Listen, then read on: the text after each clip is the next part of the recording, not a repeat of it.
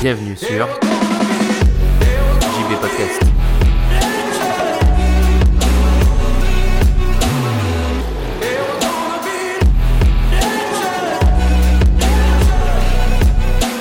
Salut les anticonformistes, j'espère que vous allez bien. Euh, bienvenue du coup dans ce nouvel épisode du podcast.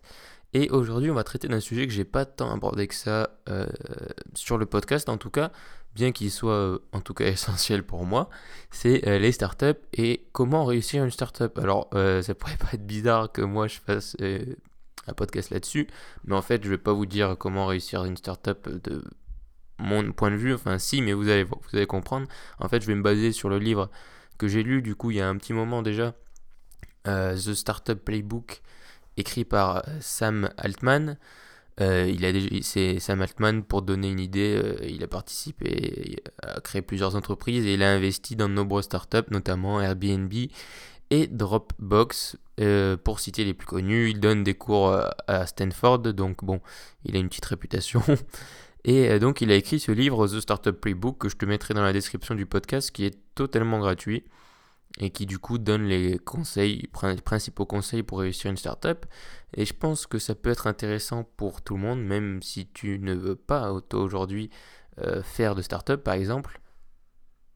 Parce qu'en fait, les conseils qui s'appliquent aux startups euh, peuvent s'appliquer à plein de business à mon sens, puisque les startups c'est un peu l'économie de la survie, du coup c'est un peu comment tr- trouver des raccourcis, être plus efficace, etc. Il y a plein de points intéressants qui s'appliquent, que ce soit aux créateurs de contenu, mais aussi euh, à des business plus classiques ou des business qui n'ont pas la volonté de, de devenir des, startups. Et puis bien sûr, euh, vu que maintenant euh, j'ai un peu de recul, plus que quand j'ai lu le livre, je te dirai un peu ce que j'en pense des fois, etc. pour te, pour te partager tout ça. Donc je vais te donner ces tra- 13 pardon, principaux conseils. Euh, donc commençons par la première euh, premier conseil, c'est euh, bien évidemment d'avoir une bonne idée et d'avoir surtout une idée nouvelle. Tu vois, il faut pas euh, faut pas avoir une idée euh, qui soit euh, que déjà 25 personnes aient eu, il faut que ce soit une idée nouvelle qui peut se baser sur des choses qui existent déjà bien sûr, mais il faut avoir une bonne idée et il faut pas aussi en avoir peur d'en parler. C'est un truc assez marrant mais au début quand on a comme ça des idées ou quoi, on peut avoir vite des idées préconçues justement sur le fait de partager ses idées et d'en parler à d'autres personnes, mais en fait, il faut pas avoir peur d'en parler parce que la plupart des gens ou ils seront pas intéressés, enfin ils vont t'écouter mais sans plus. Ou alors tu vas trouver des gens qui au contraire ils vont pas te copier mais ils vont vouloir euh, t'aider ou ils vont être intéressés par le projet, ils vont te donner des contacts, etc. Donc au final partager ses idées et partager ce qu'on veut faire ça peut être vraiment une excellente idée justement. Et, euh, et d'ailleurs euh, il, le dit dans, dans le livre mais les idées vraiment extraordinaires et révolutionnaires elles suscitent plus souvent le, le rejet que l'approbation. Donc si c'est vrai que ça, c'est un peu la loi de l'innovation. On dit qu'en gros, chaque innovation et chaque changement euh, passe par trois étapes. Euh, euh, donc en premier, c'est ridicule. Donc par exemple, c'est euh, ridicule euh, de vouloir euh, euh, arrêter d'utiliser des chevaux pour se transporter. Euh, Pourquoi on utiliserait ce véhicule à quatre roues qui fait du bruit? Ensuite, c'est dangereux. Ah bah, il y a plein de il y a plein de, de de coursiers à cheval qui vont disparaître, des emplois vont disparaître, qu'est-ce que vont faire ces gens, etc. Puis ensuite, c'est évident, tout le monde utilise la voiture. Donc voilà, et donc forcément les idées révolutionnaires et un peu euh, géniales sont souvent, vont souvent susciter le, rejet. Donc ça peut être une bonne idée si tu as une idée justement qui est rejetée, que les gens trouvent un peu euh, effrayante ou quelque chose comme ça. Ça veut dire peut-être que tu es sur, euh, sur la bonne voie. Ensuite, il le dit aussi, c'est-à-dire qu'il ne faut pas se laisser déstabili- déstabiliser pardon, par tous les gens qui vont être euh, contre ton projet, parce qu'il y aura toujours des gens qui seront de l'autre côté de la barrière, entre guillemets, qui vont être contre ton projet, contre ton idée, contre ton produit. Donc il ne faut pas se laisser déstabiliser par les haters ou les gens qui ne partagent pas tes idées, notamment celles de ta startup, si c'est une startup ou de ton projet d'entreprise ou peu importe. Ensuite, le deuxième point, et c'est super important, euh, c'est l'équipe, d'avoir bien sûr une bonne équipe. Euh, les grands créateurs sont ceux qui en réalité, en plus de leur idée de génie, ont des équipes performantes sur lesquelles ils peuvent compter. C'est-à-dire que c'est pas euh, juste un gars qui est génial et ensuite il fait tout tout seul. ce qui permet au final euh, aux, grands dirigeants ou aux grands créateurs de briller, c'est souvent parce qu'ils ont, en dessous d'eux, ou du moins avec eux, des gens qui, savent faire des choses admirablement bien et du coup qui permet aux dirigeants de se concentrer sur euh, certaines tâches sur lesquelles il va être le meilleur et pas de devenir un homme à tout faire parce qu'à vouloir tout faire, malheureusement, on fait pas les choses bien ou en profondeur. Euh, Même si c'est vrai qu'au début, quand tu crées une startup, tu fais un peu de tout, mais tu peux quand même avoir des tâches sur lesquelles tu te concentres. Donc, construire une bonne équipe, c'est extrêmement important. Ensuite, et c'est euh, là aussi important, c'est il le dit du coup pour construire une bonne équipe, forcément ça passe aussi par ceux qui dirigent et celui qui dirige, et du coup la capacité à communiquer du, dirigeant est sûrement la meilleure qualité euh, d'un bon créateur d'entreprise. Et, euh, et donc savoir communiquer avec les gens avec qui tu as créé la startup, avec tes employés, etc., c'est extrêmement important et donc c'est le genre de qualité à mettre en œuvre. Même s'il existe des contre-exemples, il vaut mieux avoir de bonnes qualités de communication. Et un exemple de complémentarité parfaite, mais pas forcément dans la communication entre eux en tout cas, c'est Steve Wozniak et Steve Jobs. Steve Wozniak qui on va dire était plus là pour le côté technique et Steve Jobs qui était là pour, euh, pour la com et pour vendre, même si au final Steve Jobs n'était pas un exemple de communication ou de management euh, au sein de l'entreprise. Et, euh, il dit un truc un peu intéressant, et je te le dis, je te le partage comme ça, c'est qu'il il vaut mieux être seul pour lui qu'être avec euh, un mauvais cofondateur. Bah, c'est comme le dicton, mieux vaut être seul que mal accompagné. Et, euh, et donc il dit, voilà, il vaut mieux être seul que, que se mettre avec un cofondateur avec lequel tu risques de te séparer rapidement. Ensuite, 3, ça peut paraître euh, un peu tard de- d'en parler, mais pourtant c'est déjà en troisième position, c'est le produit. C'est d'avoir un bon produit. Au final, la seule clé pour une startup, ou peu importe ce que tu fais en- dans, dans l'entrepreneuriat, qui va définir ton succès euh, à court, moyen et long terme, c'est le produit. Le reste reste justement relativement euh, superflu. C'est-à-dire que pour rester compétitif, et, euh, et pour rester compétitif, il faut que ton produit marche, il faut qu'il vende ou il faut qu'il génère des utilisateurs. Et ensuite, pour améliorer ton produit, le truc le plus important, c'est de parler aux utilisateurs et d'avoir un retour constant sur leurs expériences. Et, euh, et parler aux utilisateurs est au final bien plus important que de dépenser des fortunes en marketing, parce qu'en marketing, c'est tu parles aux, tu parles pas aux utilisateurs, tu parles aux gens justement qui sont pas encore utilisateurs et tu leur envoies juste un message, mais il n'y a pas d'échange. Alors que tu sais, on dit c'est beaucoup plus difficile de trouver un nouvel utilisateur ou un nouveau client que de garder que de garder ce qu'on a. Donc au final, il faut mieux se concentrer à garder déjà ce qu'on a et échanger avec eux pour améliorer ton produit. Et si en plus ça améliore ton produit, ben, ces gens vont en parler à d'autres. Et, du coup, ça fera effet boule de neige euh, positivement. Ensuite, le quatrième point, c'est d'avoir une bonne exécution. Tu sais, je l'ai dit souvent, c'est-à-dire que l'idée est peu importante, mais l'exécution est primordiale. Et donc, comment avoir une bonne exécution C'est savoir compléter une équipe. C'est-à-dire qu'il ne faut pas, euh, quand tu es dirigeant ou quand tu leads un projet, te dire je vais embaucher des gens pour faire le job à ma place. En fait, il faut dire je vais embaucher des gens qui vont compléter euh, mes faiblesses et celles de mon équipe. Et du coup, on va dire boucher les trous en termes de compétences. Parce que gérer quelqu'un euh, à ta place, ça veut dire que toi, tu vas être éloigné des clients, du produit, enfin bref. Et que du coup, tu vas euh, petit à petit te désengager du projet. Ce qui n'est pas le but si tu leads le projet ou que tu crois au, projet. C'est à un moment donné que tu veux être impliqué dedans. Donc il faut essayer de trouver des gens et des employés qui te complètent. Et ça va te permettre forcément d'avoir une meilleure exécution. Puisque chaque, si chaque poste et chaque compétence dont tu as besoin pour la startup est bien représentée par une personne qui est compétente, etc., forcément que l'exécution sera bonne et surtout encore plus si tu arrives à rajouter un peu de communication là-dedans, de management, une, de bonnes valeurs, etc., et que tout ça se fait bien, eh ben, il n'y a pas de raison que, que ça marche pas. Ensuite, forcément, qui dit startup dit expansion. Donc le cinquième point, c'est l'expansion chaque startup, tu vois, il y a des moments où ça décolle, il y a des moments où ça stagne, etc. Où il y en a où ça décolle tout le temps comme Instagram et, il y a quelques genres, ce genre d'exemples. C'est pour ça d'ailleurs que c'est souvent des startups qui valent très cher. Mais sinon, la plupart des startups, c'est en dents de il y a des, des, des courbes où ça, ça grimpe beaucoup, puis ensuite ça va stagner, etc. Et du coup, l'objectif, c'est de constamment essayer de garder le momentum, donc euh, d'avoir l'avantage de la courbe positive, on va dire, de la croissance, et en même temps la capacité à, avoir, à prendre des actions rapi rapidement. Et un des meilleurs moyens de faire ça, c'est en fait d'avoir une communication très claire avec euh, tout le monde euh, dans ton entreprise, etc., et ton équipe, en ayant des objectifs très clairs et que tout le monde soit au courant de- des objectifs. Comme ça, tout le monde, quand les gens travaillent, ils ont les objectifs en tête et ils savent pourquoi ils le font. Et je te l'ai déjà dit aussi, mais le pourquoi est très important. Le pourquoi pour toi est important, mais le pourquoi aussi pour les gens est important. C'est-à-dire que si c'est juste contribuer à la croissance de l'entreprise, c'est très vague, ça veut rien dire. Par contre, si c'est genre, je sais pas, doubler les utilisateurs euh, ce trimestre, ou des, genres, des, choses plus mesurables et plus impactantes, ça va, ça va booster les, ça va booster les équipes, et euh, du coup, vous allez être plus performant. Et ça, c'est valable pour toi, même si tu as un peu ton projet solo pour l'instant et que tu as personne avec toi. C'est découper tes grands objectifs en plus petits, ça va te permettre d'être plus motivé euh, au quotidien.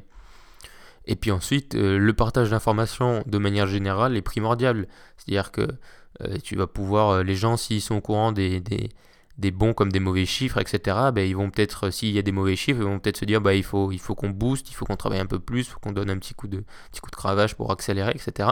Et puis ensuite, ça permet aussi de célébrer les succès. Si, si vous avez réussi à atteindre vos objectifs, ben, vous pouvez faire la fête et, et, euh, et en profiter parce que du coup, ça crée un groupe tu vois, qui avance vers les mêmes objectifs un groupe qui est inarrêtable et qui ne pense pas comme une simple entreprise, mais qui a vraiment une vision commune. Ensuite, le sixième point, c'est la concentration et l'intensité. Il faut se concentrer sur certaines tâches, il ne faut pas essayer de tout faire en même temps. Une fois tu vois qu'une étape est finie, tu passes à la suivante, parce que la difficulté, c'est d'être obsédé par la qualité du produit tout en avançant rapidement. Et, euh, et, vouloir avoir un produit ou un service parfait, c'est une perte de temps qui peut t'amener du coup à ne pas lancer ou ne pas faire la mise à jour assez vite ou, euh, ou du coup prendre trop de temps. Et du coup, il faut être à la fois concentré et, euh, dans l'intensité. C'est comme par exemple ce que Gary Vaynerchuk appelle, alors je sais plus, je, je veux pas me tromper, mais il dit en gros macro, macro patience et micro speed. Enfin, en gros, vitesse. en gros, si tu veux, il faut que tu combines à la fois une patience sur le long terme extrême, extrêmement longue et qu'à la fois tu prennes des décisions rapidement et que tu agisses au quotidien. Donc là c'est un peu la même chose, il faut que tu te concentres à fond sur certaines tâches et une fois que la tâche est terminée, une fois que le projet est terminé ou que voilà le sous-projet est terminé, ben, ben, tu passes à la suivante. Mais vouloir tout faire en même temps, ça fonctionne pas. Donc essaye de tu passer de faire un produit de qualité mais sans vouloir le faire parfait et ensuite de passer au lancement et de tout ça le faire avec intensité et passion. Ensuite, ça c'est un point euh, qui, est, intéressant, c'est le septième point, c'est sur les, CEO ou les PDG, si on dirait plus en France. Et du coup, il partage, je vais partager les 5 points, les 5 qualités requises selon lui, du coup, pour être un bon euh, PDG. Le premier, c'est de définir la vision et la stratégie. Le deuxième, c'est de faire connaître l'entreprise. Le troisième, c'est d'embaucher et de manager une équipe qui correspond euh, à tes points faibles en tant que, PDG. Ensuite, c'est le quatrième, c'est de faire de l'argent et de faire attention à forcément une éventuelle faillite, c'est-à-dire qu'il faut être conscient de l'argent qui est en banque et des dépenses, etc. Tout ça, c'est ton boulot. Et ensuite, le cinquième point, c'est de définir la qualité d'exécution et de réalisation des services, c'est-à-dire définir le niveau d'exigence en, en, termes de produits ou de services que tu vas vouloir à la fin et que le client aura accès. Et, et, donc au final, il explique clairement que le, su le succès d'une startup, etc., vu que c'est des petits, petites boîtes, petits projets, au début en tout cas, ça dépend grandement des décisions du PDG. Euh, et il explique notamment qu'il faut rester confiant toujours en ses cofondateurs, en ses employés, et que même si tu n'es pas confiant en toi, parce que par exemple tu sais qu'on n'est pas loin de la faillite ou ce genre de choses, mais il faut montrer que, que tu es confiant et que dans tous les cas tu sais où on va même s'il y a des difficultés, il faut rester confiant. Et euh, il, il, explique ça, ça c'est un point important. Après, c'est vrai que c'est très valable dans la Silicon Valley parce qu'il y a beaucoup de gens qui sont dans le même état d'esprit. Et en France, euh, c'est plus difficile à trouver. Mais euh, c'est pas impossible du tout. Puis tu as Internet, donc ça se facilite aujourd'hui. L'autre point, c'est de rencontrer d'autres dirigeants, d'autres gens qui ont même vécu les mêmes moments, qui du coup savent par, ce par quoi tu passes et qui pourront qui pourront t'aider. Et puis bien sûr, il explique que être PDG, c'est un métier à temps plein pour les, pour les 10 prochaines années. Donc, euh, donc voilà, il dit qu'il faut être persévérant et optimiste. Chose que je, sur, lesquelles je suis totalement d'accord avec lui. Ensuite, le huitième point, c'est à propos de l'embauche. Donc il donne un conseil qui est assez, euh, marrant, c'est de, si possible, dans la mesure, du possible, pardon, de ne pas embaucher. Parce que plus tu as plus ça te demande de management et de gestion, plus ça va ralentir l'entreprise dans son exécution. Donc il faut embaucher à chaque moment où l'entreprise en a vraiment besoin pour combler vraiment des manques, tu vois, de compétences. Euh, pas embaucher pour embaucher. Et même si tu as trop d'argent, si tu pas besoin de personne, ben tant pis, il vaut mieux avoir trop d'argent et que tu juste le bon nombre de personnes que de vouloir embaucher pour, pour dire que tu as 50 salariés. Quoi. Et, euh, et, ensuite, il donne des astuces sur comment embaucher les bonnes personnes. Et, euh, et il dit donc qu'il faut rechercher les gens qui ont qui pourraient lancer leur propre entreprise, tu vois, qui ont un esprit entrepreneurial pour rejoindre une startup en tout cas, ou un projet entrepreneurial euh, en phase de démarrage. Et euh, des gens avec du talent, bien sûr, et surtout une motivation de faire. C'est-à-dire pas des gens qui, à moindre difficulté, vont, euh, vont abandonner, baisser les bras et, et commencer à râler, quoi, ou, qui ne sont pas proactifs. Typiquement, il faut embaucher des gens qui sont très proactifs. Et ensuite, il dit, ça c'est quelque chose que j'ai déjà entendu dans plein de podcasts, mais c'est intéressant, c'est qu'il vaut mieux euh, ne pas embaucher quelqu'un si tu n'es pas certain vraiment de ses compétences et aussi que sa vision du monde et que son état d'esprit correspond à ta vision et à l'état de l'esprit de, à ton état d'esprit ou celui de ton entreprise que tu veux donner à ton entreprise. Et, euh, donc ça c'est totalement vrai et il faut bien sûr que ce soit euh, primordial et que tu ne te dises pas j'embauche par défaut et même si tu es dans l'urgence il ne faut pas embaucher pour embaucher, il faut faire des bons choix parce que quand tu n'as pas beaucoup d'argent, quand on est en phase de démarrage, ben, un employé va pas faire couler ta boîte, mais ça peut vraiment ralentir le process et, euh, te mettre un, bâton dans les roues. Ensuite, le neuvième point, c'est sur le management. Pour bien manager, il ne, tu vois, il faut pas vouloir euh, tout faire et être partout tout le temps. Il faut pas jouer au héros parce que sinon, euh, c'est toujours la même logique. Quand tu veux être partout tout le temps, euh, ça marche pas, ça fonctionne pas. Et il donne des astuces, notamment pour avoir un, boost de, cohésion d'entreprise, etc. C'est d'avoir les fondateurs euh, et, les employés, les premiers employés, dans le même bureau, dans la même pièce, pour qu'en fait tout le monde soit au même niveau et que du coup il y ait une espèce d'osmose. Et euh, il dit qu'il faut voilà, il faut pas, faut pas vouloir, faut pas vouloir être partout tout le temps. Il faut aussi que quand tu es quand es PDG, bah, tu as des choses à faire et que tu te concentres sur tes tâches et que tu ne te laisses pas interrompre tout le temps et que même si c'est difficile, il faut euh, voilà, s'accorder du temps à, soi. Puis après, forcément, vu que c'est un livre issu des States, euh, et que cette partie sur le management, c'est assez sympa, il y a un moment un petit peu badass où du coup il dit voilà, si ça va pas avec des employés, vire rapidement les employés qui sont toxiques. Parce que, euh, voilà, comme je te l'ai dit avant, un employé dit toxique, vite en fait ralentir la croissance de l'entreprise et détériorer l'état d'esprit ou faire partir un employé clé, tu vois, ce genre de choses. Ensuite, le dixième point, c'est euh, la concurrence. La concurrence, pardon.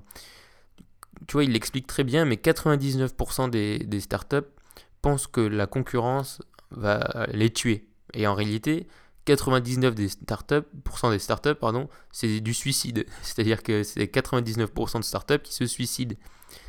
Il faut donc, en gros, dans 99% des cas, ignorer la concurrence. Parce que, en fait, l'ennemi principal d'une startup, c'est la startup elle-même. Donc, c'est comme ton ennemi pour réaliser tes objectifs. Ton premier ennemi, c'est toi. C'est ta capacité à, faire des choses tous les jours pour atteindre tes objectifs, etc. Et donc, c'est valable pour les startups aussi.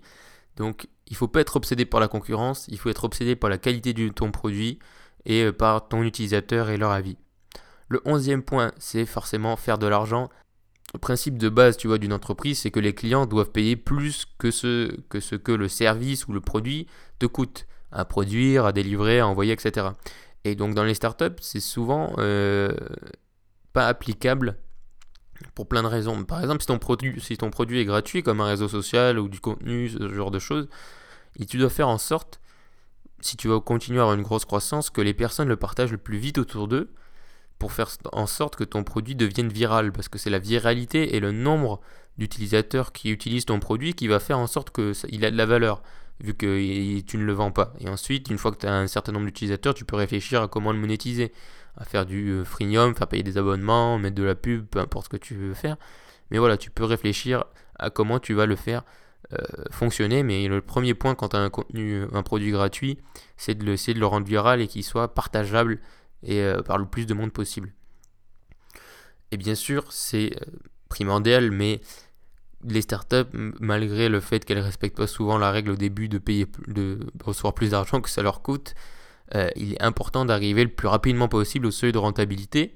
Comme ça, tu n'as plus à te préoccuper de si l'entreprise gagne de l'argent, donc c'est déjà euh, une préoccupation en moins. Ça permet bien sûr de payer les, fondateurs, de te payer toi, de payer les employés et, euh, d'avoir une entreprise viable, c'est forcément bien mieux que d'avoir une entreprise qui est en déficit. Et, et comme il le disait, comme il le disait avant, il faut constamment avoir un œil sur les finances et savoir euh, combien on a en banque, combien on a en banque, combien on a de fonds, combien on reçoit tous les mois, etc. Euh, donc toujours avoir un œil sur les, sur les chiffres. Ensuite, une partie importante, et là pour le coup c'est vraiment à mon sens euh, spécialisé pour les startups, c'est les levées de fonds, donc c'est le douzième point. C'est-à-dire qu'à un moment donné, si tu veux continuer ta grosse croissance, les startups doivent souvent, très souvent, passer par des levées de fonds. Du coup, ça consiste à aller chercher de l'argent en quantité, on va dire, euh, chez des investisseurs, euh, peu importe leur type, mais chez des investisseurs, pour te permettre d'investir dans des nouveaux matériels, dans des nouveaux employés, dans des nouveaux locaux, euh, d'avoir d'acheter d'acheter des technologies, par exemple, acheter un brevet ou ce genre de choses. Et du coup, ça va te permettre de continuer ta croissance, voire même de lui donner un gros boost. Souvent, les levées de fonds, c'est pas ce qui te fait passer de 0 à 1, mais c'est ce qui te fait passer de 1 à 100 ou de 1 à 1000. Et donc, il dit qu'une des clés pour faire une bonne levée de fonds, c'est de ne pas demander trop d'argent. Parce qu'aujourd'hui, quand on voit le monde des startups un peu loin, on peut se dire, oh là là, c'est toujours un coup de million. Mais euh, il ne faut essayer de ne pas lever trop d'argent, il faut lever le bon euh, montant. C'est-à-dire ce que représente la vraie valeur de l'entreprise. Et parce que sinon, si tu lèves trop, en fait, tu auras levé beaucoup d'argent, mais si ton entreprise coule, eh ben, personne ne la rachètera et elle vaudra plus rien. Donc au final, ça aurait été un peu un coup d'épée dans l'eau. Mais il explique très bien aussi que la plupart des entreprises qui ont du succès, elles sont pas forcément attrayantes au début pour, euh, pour les investisseurs d'un point de vue financier. C'est souvent des entreprises qui perdent de l'argent ou qui, comme si elles font des, produits gratuits, bah forcément elles gagnent pas d'argent. Donc c'est rarement, c'est assez difficile de les convaincre. Mais il faut être très patient, comme dans tout, il explique que voilà, ça prend du temps, mais que pour forcément lever de l'argent et avoir plus de fonds, bah, c'est pas quelque chose qui se fait en deux jours. Donc qu'il faut être patient. Et aussi, il explique bien sûr que les, investisseurs n'ont pas souvent de connaissances techniques, donc il faut réussir à euh, démocratiser, à expliquer le plus possible euh, ce que ton produit a d'unique et, euh, et en quoi tu peux et en quoi ça va être révolutionnaire, etc. Et du coup, de démocratiser un peu ton produit s'il est très technique notamment. Donc voilà, c'était le dernier du coup conseil sur euh, comment réussir une startup de Sam Altman. Je te mettrai le lien dans la, dans la description, bien sûr. C'est vraiment, euh, c'est un tout petit livre, euh, vraiment, ça se lit en une heure et c'est super intéressant. Et c'est globalement très vrai. Et puis, une fois que tu commences à t'intéresser à cet univers, si tu t'es déjà intéressé, il y a sûrement des points que tu connaissais déjà. Mais j'espère que tu en as appris d'autres. Et encore une fois, je suis convaincu que c'est des principes qui s'appliquent pour la plupart à toutes les entreprises et à tous les projets de manière générale. Parce qu'au final, les startups, c'est la recherche de l'efficacité maximum. Donc, ça devrait concerner toutes les entreprises d'être efficaces. Petit dernier point avant de te laisser, j'en ai déjà parlé sur Instagram, etc. Donc tu es déjà au courant si tu, me suis sur Instagram. Mais euh, c'est un point extrêmement important, puisque ça y est, le gros projet sur lequel je travaille depuis, euh, avec plusieurs personnes, depuis euh, un an, quasiment, euh, est enfin disponible. C'est ce gros projet s'appelle Sully. C'est une application de podcast qui te permet de découvrir facilement de nouveaux podcasts. Elle est pour l'instant disponible en version bêta sur iOS, donc je te mettrai le lien aussi dans la description. Si tu écoutes des podcasts, et forcément que si tu m'écoutes à cet instant, cet instant T, pardon, c'est que tu écoutes des podcasts et que tu as un iPhone ou, un iPad, tu peux télécharger l'application et la tester. Et, euh, et voilà, j'espère vraiment qu'elle va te plaire. C'est quelque chose dans lequel euh, on a mis beaucoup d'énergie et on y croit beaucoup. Parce que comme tu le sais, je suis passionné de podcast et je crois vraiment en ce format. Mais comme je l'ai dit aussi beaucoup de fois, pour moi, ce qui manque au podcast, c'est pas au final les créateurs, c'est la plateforme qui va les mettre en valeur. Et donc Sully a pour objectif de devenir cette plateforme. Donc voilà, j'ai dit un coup d'œil, ça te coûte rien, tu vas dans la description, tu vas voir sur le site. Et si tu m'écoutes sur euh, une Android, euh, un smartphone Android, eh ben, tu peux pareil aller dans la description et euh, voir un peu à quoi ça ressemble par curiosité et nous suivre sur les réseaux sociaux. Euh, on te tiendra au courant de quand, euh, quand l'application sera disponible sur Android. Donc voilà, c'était, je ferai un, podcast sûrement spécial consacré à Sully pour un peu récapituler toute l'évolution, mais je voulais quand même vous en parler en, en fin de- fin de podcast, surtout sur un tel sujet que sont les startups. Pour moi, ça faisait sens. Donc voilà les anticonformistes, j'espère que cet épisode vous a plu. À bientôt et reste optimiste.